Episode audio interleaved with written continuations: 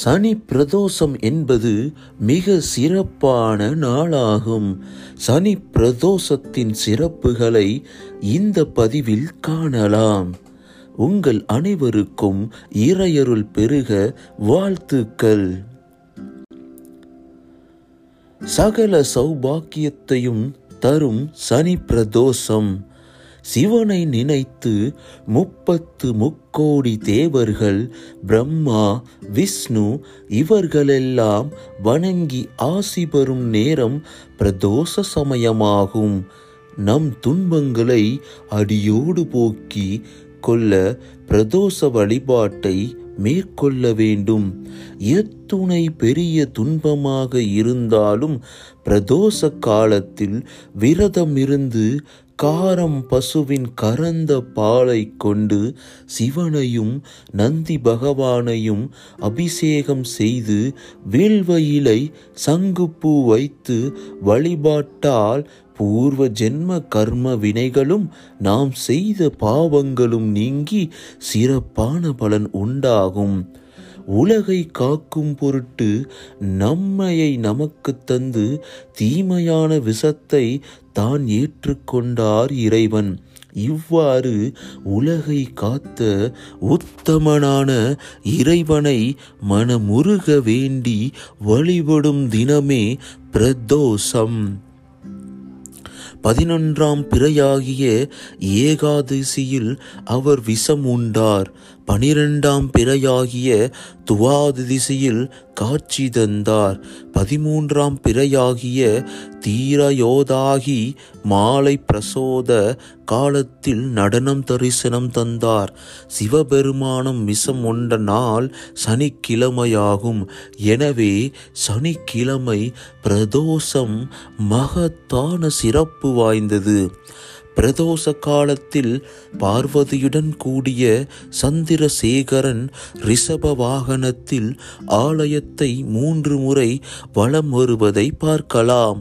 முதல் சுற்றில் செய்யப்படும் வேத பாராயணத்தையும், 2ஆம் சுற்றில் செய்யப்படும் திருமுறை பாராயணத்தையும், 3ஆம் சுற்றில் நாதஸ்வர இன்னிசையும் உடன் வலம் வந்தபடி கேட்க வேண்டும்.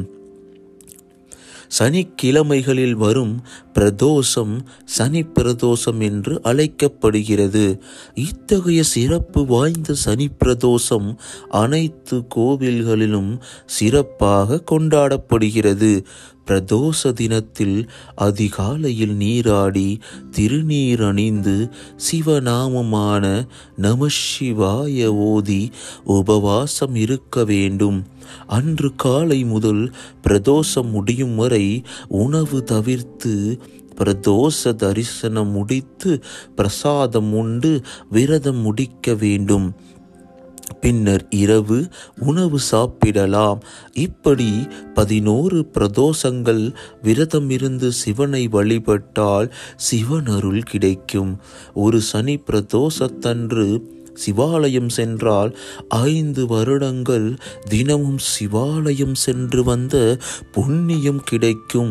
சிவனுக்கு உகந்த விரதங்களில் முக்கியமானது பிரதோஷ விரதமாகும். சிவபெருமானை நினைத்து தியானம் செய்வதற்கு மிக உகந்த நேரம் பிரதோஷ நேரம்தான்.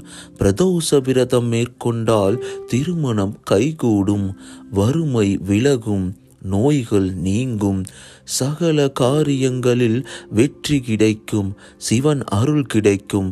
பிரதோஷ வழிபாட்டை தொடர்ந்து செய்து வந்தால் மறுமையிலும் பலன்கள் கிடைக்கும். பிரதோஷ கால விரதம் ஆவணி, கார்த்திகை ஆகிய மாதங்களில் தொடங்குவது சிறந்தது.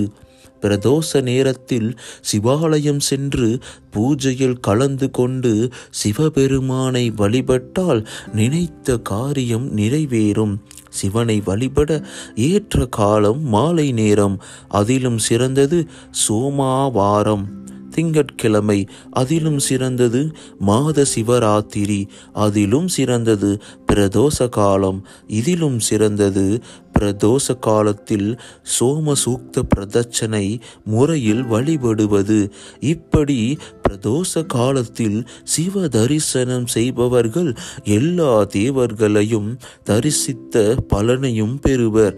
நீர் இல்லா நெற்றிப்பால், நெய் இல்லா உண்டிப்பால், ஆறு இல்லா ஊருக்கு அழகு பால், உடன் பிறப்பு இல்லா உடம்பு பால், மடக்குடி இல்லாத மனைப்பால், ருத்ராட்சம் அணியாத உடம்பு பால், சிவன் கோவில் இல்லாத ஊர் பால், சிவ பூஜை செய்யாத ஜென்மமே பால் பால் பால்.